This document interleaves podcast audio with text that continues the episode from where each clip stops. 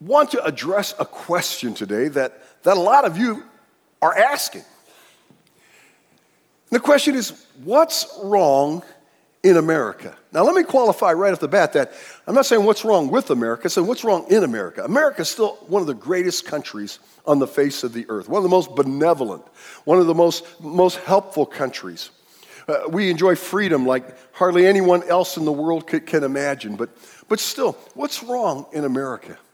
I mean, we're, we're seeing so many tragedies these horrible shootings that, that have hap- happened just recently, going back to Sandy Hook and, and then Orlando, the Pulse nightclub, Las Vegas, right here a few weeks ago, uh, right here in our own backyard, Parkland, with the, the Marjory Stoneman Douglas High School. And you know, we're asking ourselves, you know, what, what, what's wrong? What's wrong in America? What's going on here? I was at a breakfast with a clergy breakfast with the officials of the city of Pembroke Pines just before I left to go out of town with the mayor and the vice mayor and the commission. They had called the clergy together to, to pray and to, and to talk about what we can do to, to help our community. And Vice uh, Mayor Angelo Castillo shared with me a, a video that I was surprised to watch because it's a Harvard economics professor and Harvard is hardly the bastion for conservatism or for faith anymore. But, but he had some profound things to say. Some time ago, I had a conversation with a Marxist economist from China.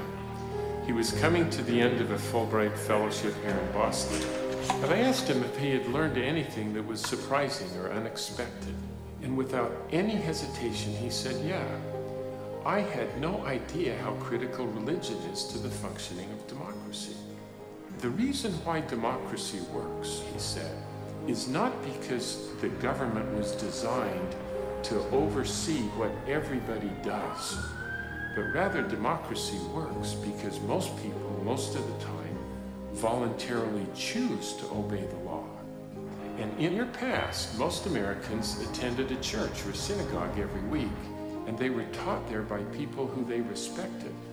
My friend went on to say that Americans followed these rules because they had come to believe that they weren't just accountable to society, they were accountable to God.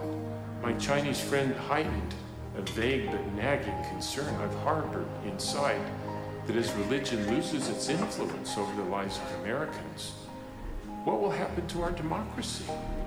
Where are the institutions that are going to teach the next generation of Americans that they too need to voluntarily choose to obey the laws? Because if you take away religion, you can't hire enough police.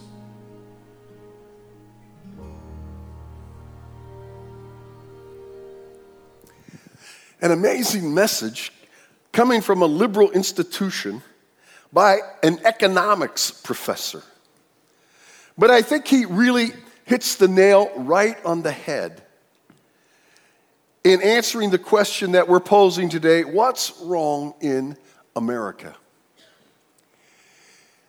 This morning, I'd like to just share with you a rather obscure Old Testament passage that I heard the great African American pastor from Dallas, Texas, Dr. Tony Evans, speak on many, many years ago. And it stuck with me because it was such an obscure passage. And yet, I think the passage really has a lot to teach us in answering the question what's wrong in America today? As we enter the biblical account in the Old Testament book of Second Chronicles, chapter 15, we find Israel in what's known today as the Middle East in utmost turmoil. It says in Second, Second Chronicles 15, verses 5 and 6, it says, In those days, it was not safe to travel about, for all the inhabitants of the land were in great turmoil. One nation was being crushed by another, and one city by another. These were terrible times. I mean, nations are always at war. We're always going to have war, but cities were at war. They were crushing each other.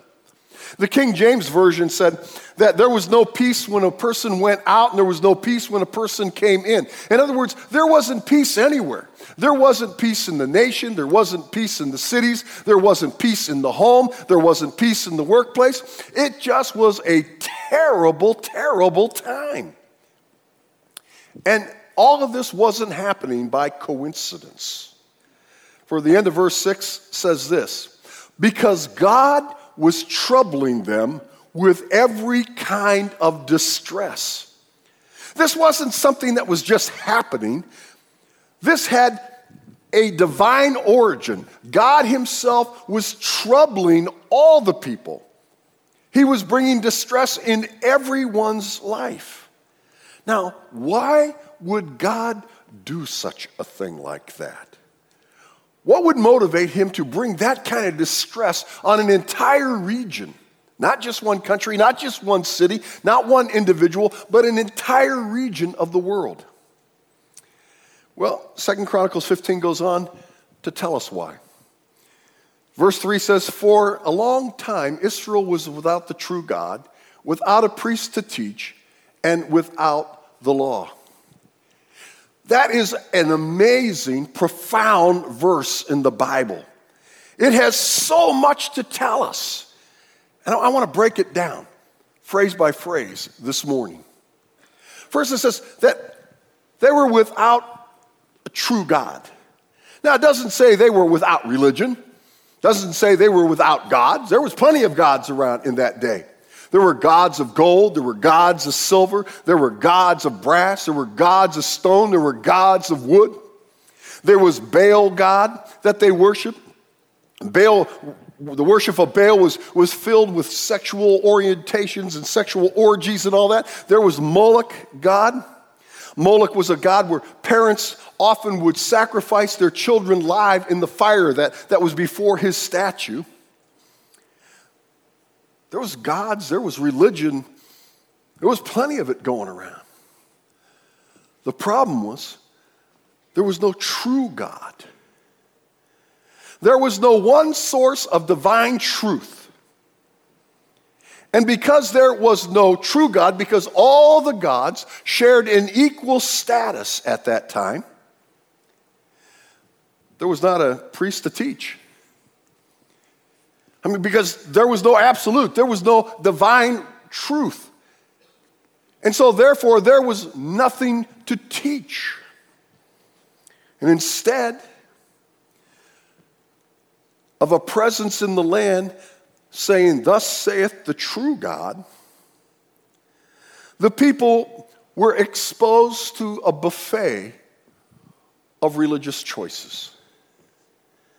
They said, I'm going to have me a little god of gold here, and well, I'll have a little god of silver too. And I'll have me some Baal god, and I'll have me some Moloch god. And, and I'll throw a little Jehovah God in there just to spice things up. See, there, there, there was no true teaching, there was nothing true to teach because everyone was accepting everything from every religion. They were eating from this buffet of religion. And mark it down. Whenever people choose their own religious values, they're always going to choose religious values that fit the kind of life they really want to live, the kind of values that feed their flesh, not their spirit, not their soul. And because that's what was happening, there was no true God. There was no true teaching because there was no true God. There was no law. People just did whatever they wanted to do. Now, there was civil law. If you murdered someone, you would still be, be arrested. You would still be executed for that. There, there was civil law. What there wasn't was moral law. There was no divine law. There were not people who were living values higher than the ones they would choose for themselves to satisfy their own flesh. Now, what we see in this passage is a cause and effect relationship.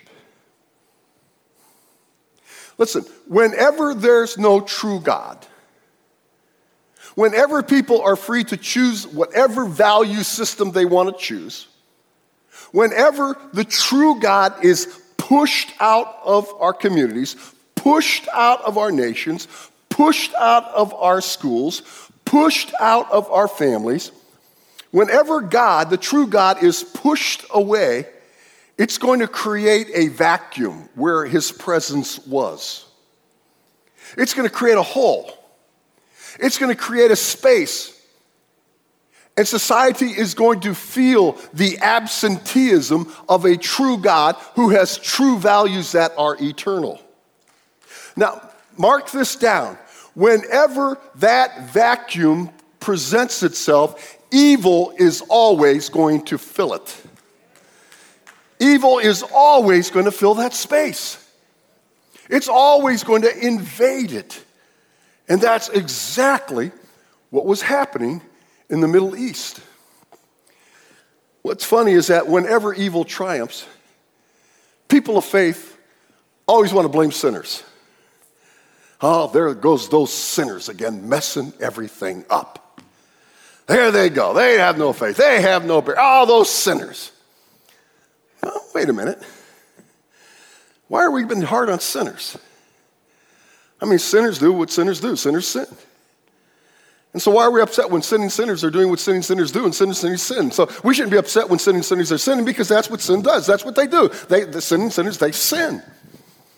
We shouldn't be upset and surprised by that. The problem is not that sinning, sinners are sinning. The problem is that saints of God are looking more like the sinning sinners than the sinning sinners themselves. The problem is the saints of God start behaving more like the sinning sinners themselves. That's the problem. It's not the sinning sinners. It wasn't the case here. Look what it says in Second Chronicles 15, the first part. For a long time, who? Israel was without a true God. Israel was without a teaching priest.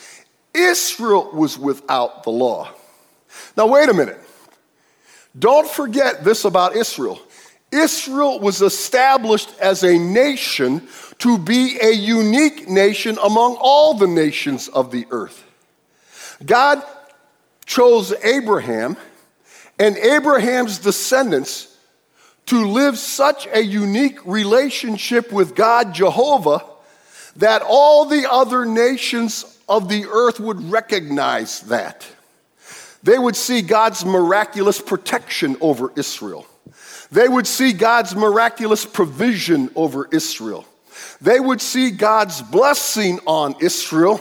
And when they saw how blessed and protected and t- taken care of Israel was by God Jehovah, they'd look at Israel and say, I want me some of that God. But see, Israel stopped doing its job. There was no true God in Israel. There was not a teaching priest in Israel saying, Thus saith the Lord.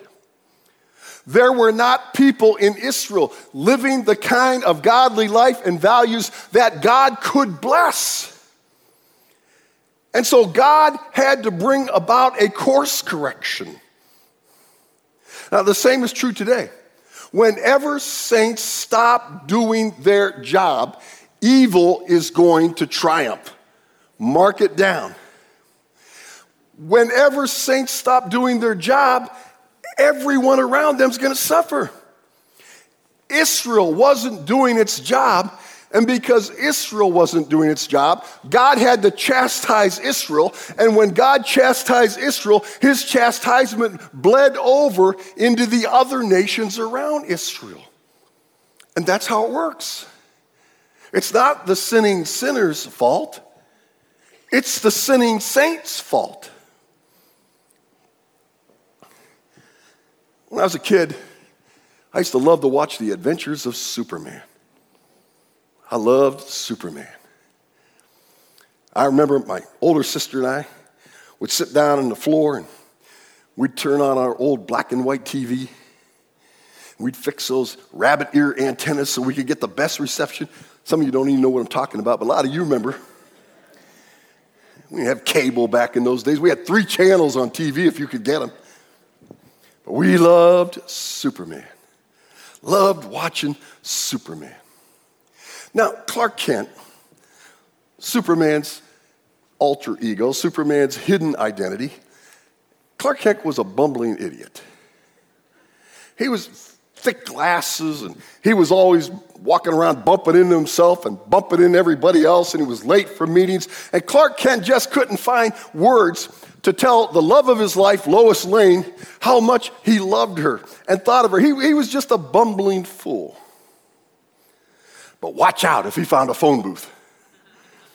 Because when he went into that phone booth, a transformation took place, and those thick glasses came off, and that suit and tie came off, and he came out with a big S on his chest for Superman.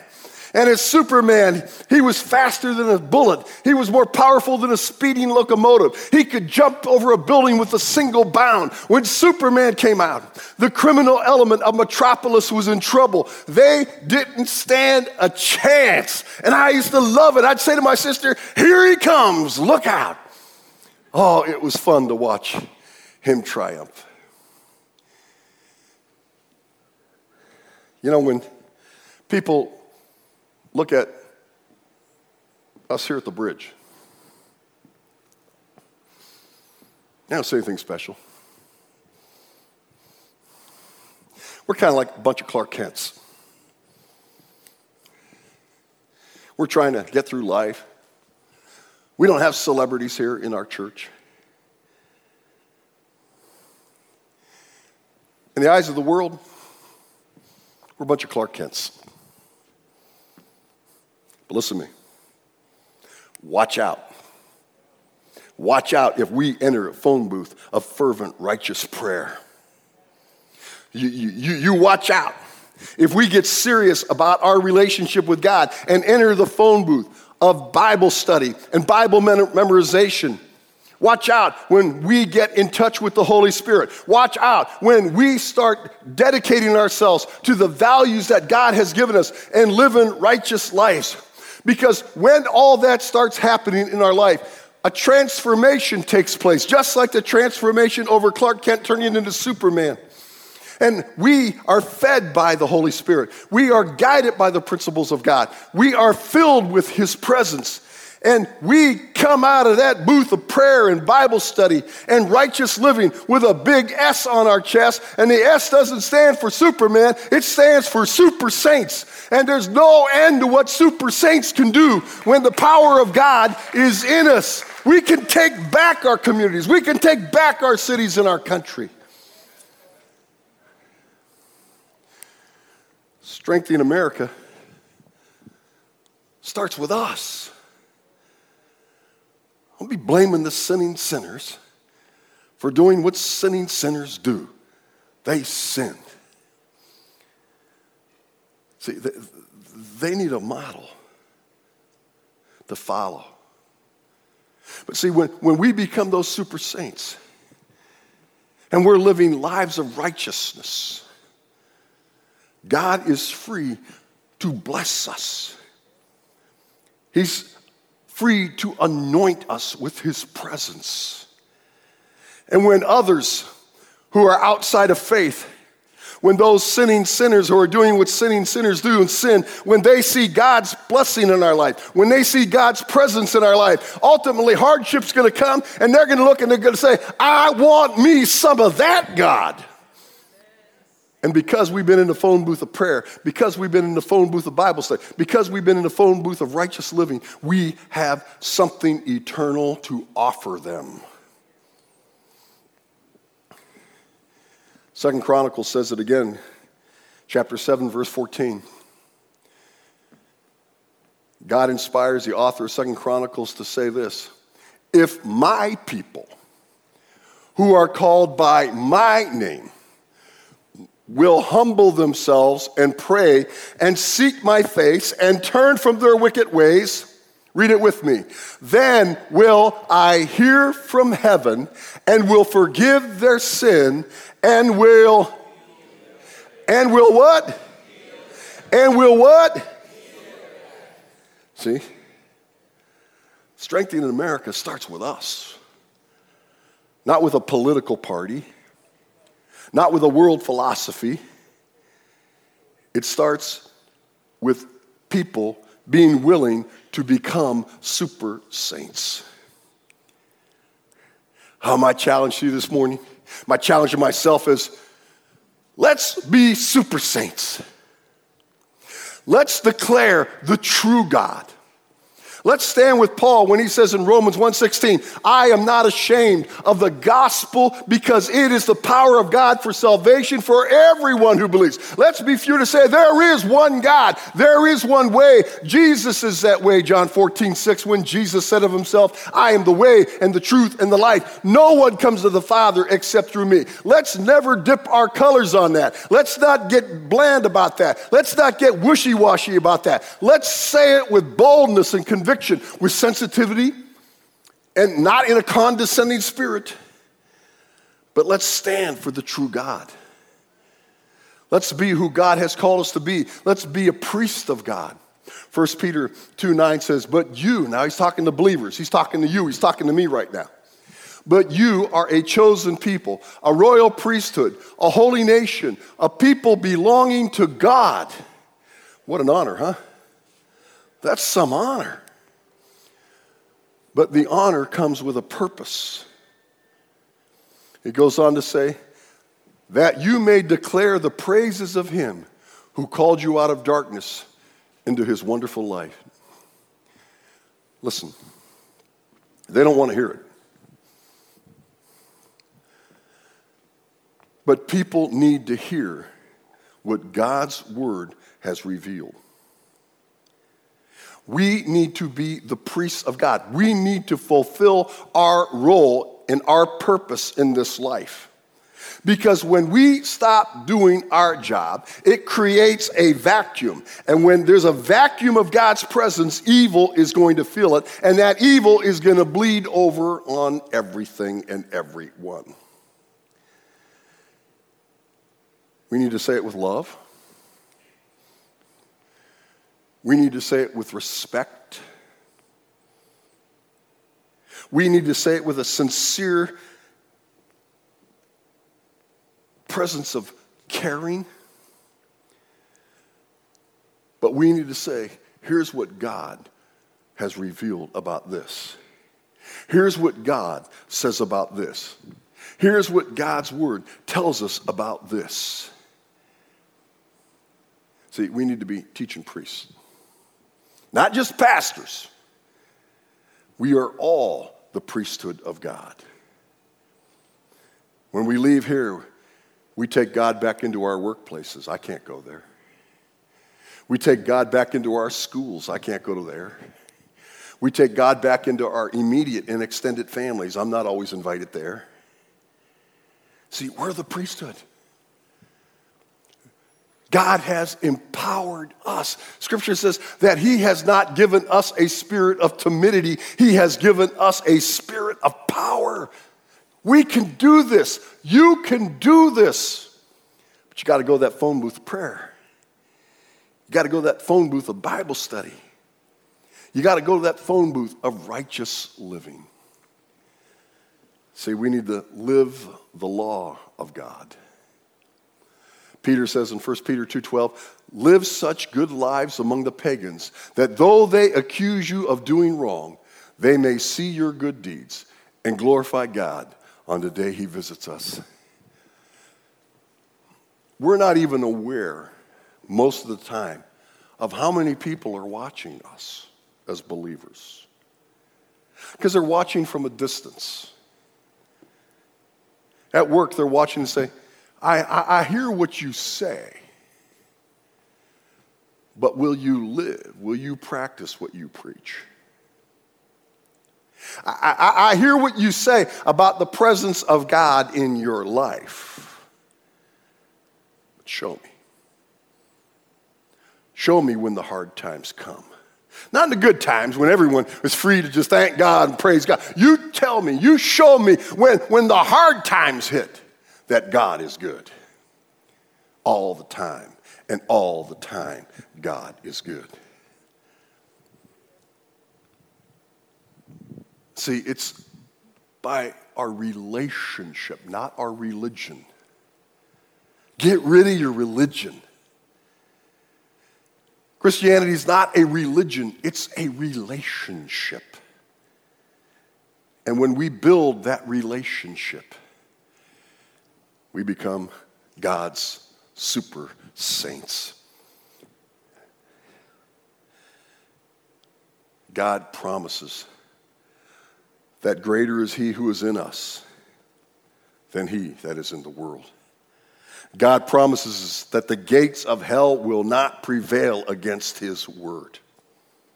We just need to trust Him and we need to live it. We need to be super saints. Again, we're not Christians because we follow a Christian religion. We are Christians because we have a relationship with Christ. And that relationship's not always what it should be. I'd love to stand here and tell you as your pastor that, man, I just, I just live a perfect Christian life. I don't ever get mad. I don't ever honk my horn. I don't ever treat my wife insensitively. I, I don't ever, I'd love to tell you that, but there are too many people to give you the truth. It's something we're all working on. Even Paul said, Not that I have achieved this, but I keep pressing on, see? Now, some of us here this morning who are believers in Christ may have got distracted. Maybe we've got off the road. Maybe we've got off the path. We're not in the phone booth anymore. We need to get back in the phone booth of prayer. We need to get back in the phone booth of Bible study. We need to get back in the phone booth of righteous living. Well, the good news is that even sometimes we get distracted from doing God's work, God never gets distracted from his love for us.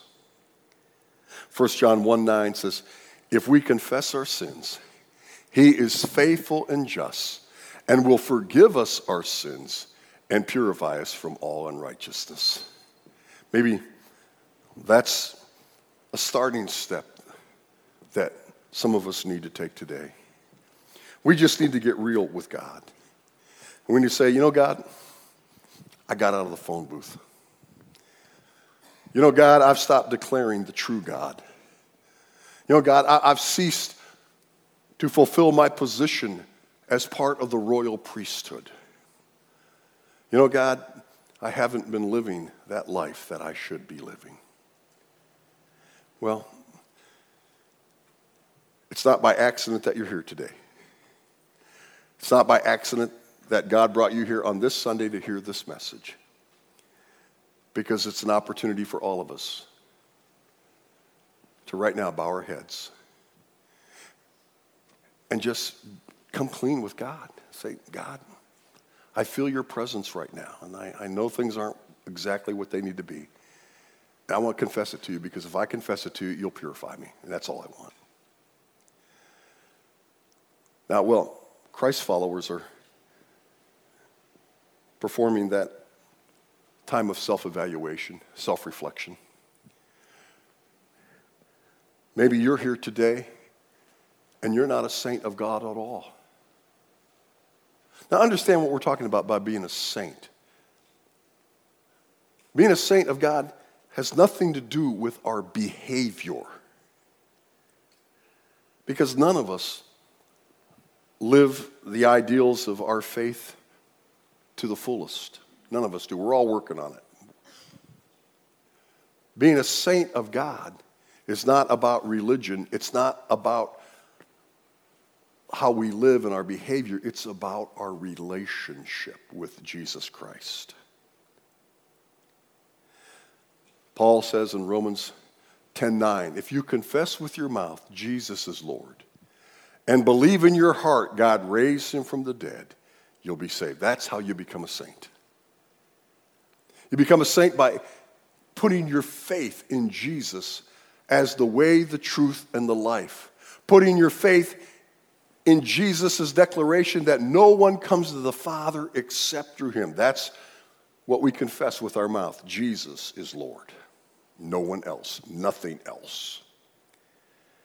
And then believe in our heart what God has revealed to us about Jesus that he died on the cross for our sins but that he was able to overcome the grave and overcome sin. Jesus rose triumphantly three days later. And because he conquered sin and he conquered death and he conquered hell, Jesus now has been given authority by God the Father to forgive the sins of every human being who will call upon his name. Maybe you're here today and you've never done that. Well, it's no accident that you're here.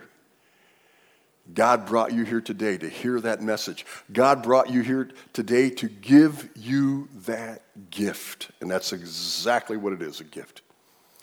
Ephesians chapter 2, verse 8 and 9 says, For it is by grace you have been saved through faith. It's not of yourself, it's the gift of God, not by works, so that no one can boast. Can we bow our heads, everyone, please? Don't look around. I wonder if there's someone here today, particularly who has never trusted Jesus Christ as your Savior. And right now, you feel the presence of God urging you to do that. I won't embarrass you in any way. I just want to know whether that need is here or not. If I'm describing you right now, if I'm talking about you right now, would you acknowledge it by simply raising your hand and saying, Pastor Pete, God's speaking to me about my salvation? Yeah, I see your hand. Anyone else? You can put it down now. Anyone else? God's speaking to me. For you who raised your hand, God wants to give you that gift right now. And all you have to do to receive the gift is accept Jesus as your Savior. Through a simple prayer that might go like this, and you can use these words if you want. They're not magic, there's no incantation, I'm making them up. But, but you might pray right now God, I do believe that Jesus was your Son. And I confess with my mouth right now, God, that Jesus is Lord. There is no other way to you. There is no other way to eternal life. There is no other way to forgiveness except Jesus. And I confess that with my mouth right now. And God, I believe in my heart, as best as I understand it, that Jesus died on the cross for sin, that Jesus shed his blood as a sin offering for the sins of all humanity and that you, God, have given Jesus the authority to forgive sin. And so, Jesus, I'm asking you to forgive my sin right now. Today, I believe on the name of the Son of God for eternal life. Today, Jesus, be my Savior. Now, if you just humbled yourself in that way and you just prayed that prayer, Scripture says this to you in 1 John 5 13. These things I write to you who believe on the name of the Son of God, that you may know you have eternal life. It's a gift. God gave it to you. Maybe you're here and God was speaking to you, but you weren't ready to respond. Well, before you go today, at our resource booth, at our guest services booth, at our literature racks, there's a little blue book there. It's a little paperback, really thin, small book. It says, You can be sure. Pick up one of those books and take it with you when you leave today and read it. And it'll reveal to you what God has revealed through His Word about the forgiveness of sin and eternal life with Him. God, I thank you for this time together today. And God, I hope that our hearts have been rekindled for you. And God, that we get it. The hard times that we live in are because our culture, our societies have been pushing you away, pushing you out of our schools, pushing you out of our public arenas, pushing you out of our families, and pushing you even out of our marriages. And whenever you're pushed away, there's a vacuum that is always going to be filled by evil. And the more evil presents itself, the more dire the consequences are going to be. Lord, help us to understand that strengthening America starts with strengthening the lives of believers. Lord, help us to surrender to be super saints today. In Jesus' name we pray. Amen.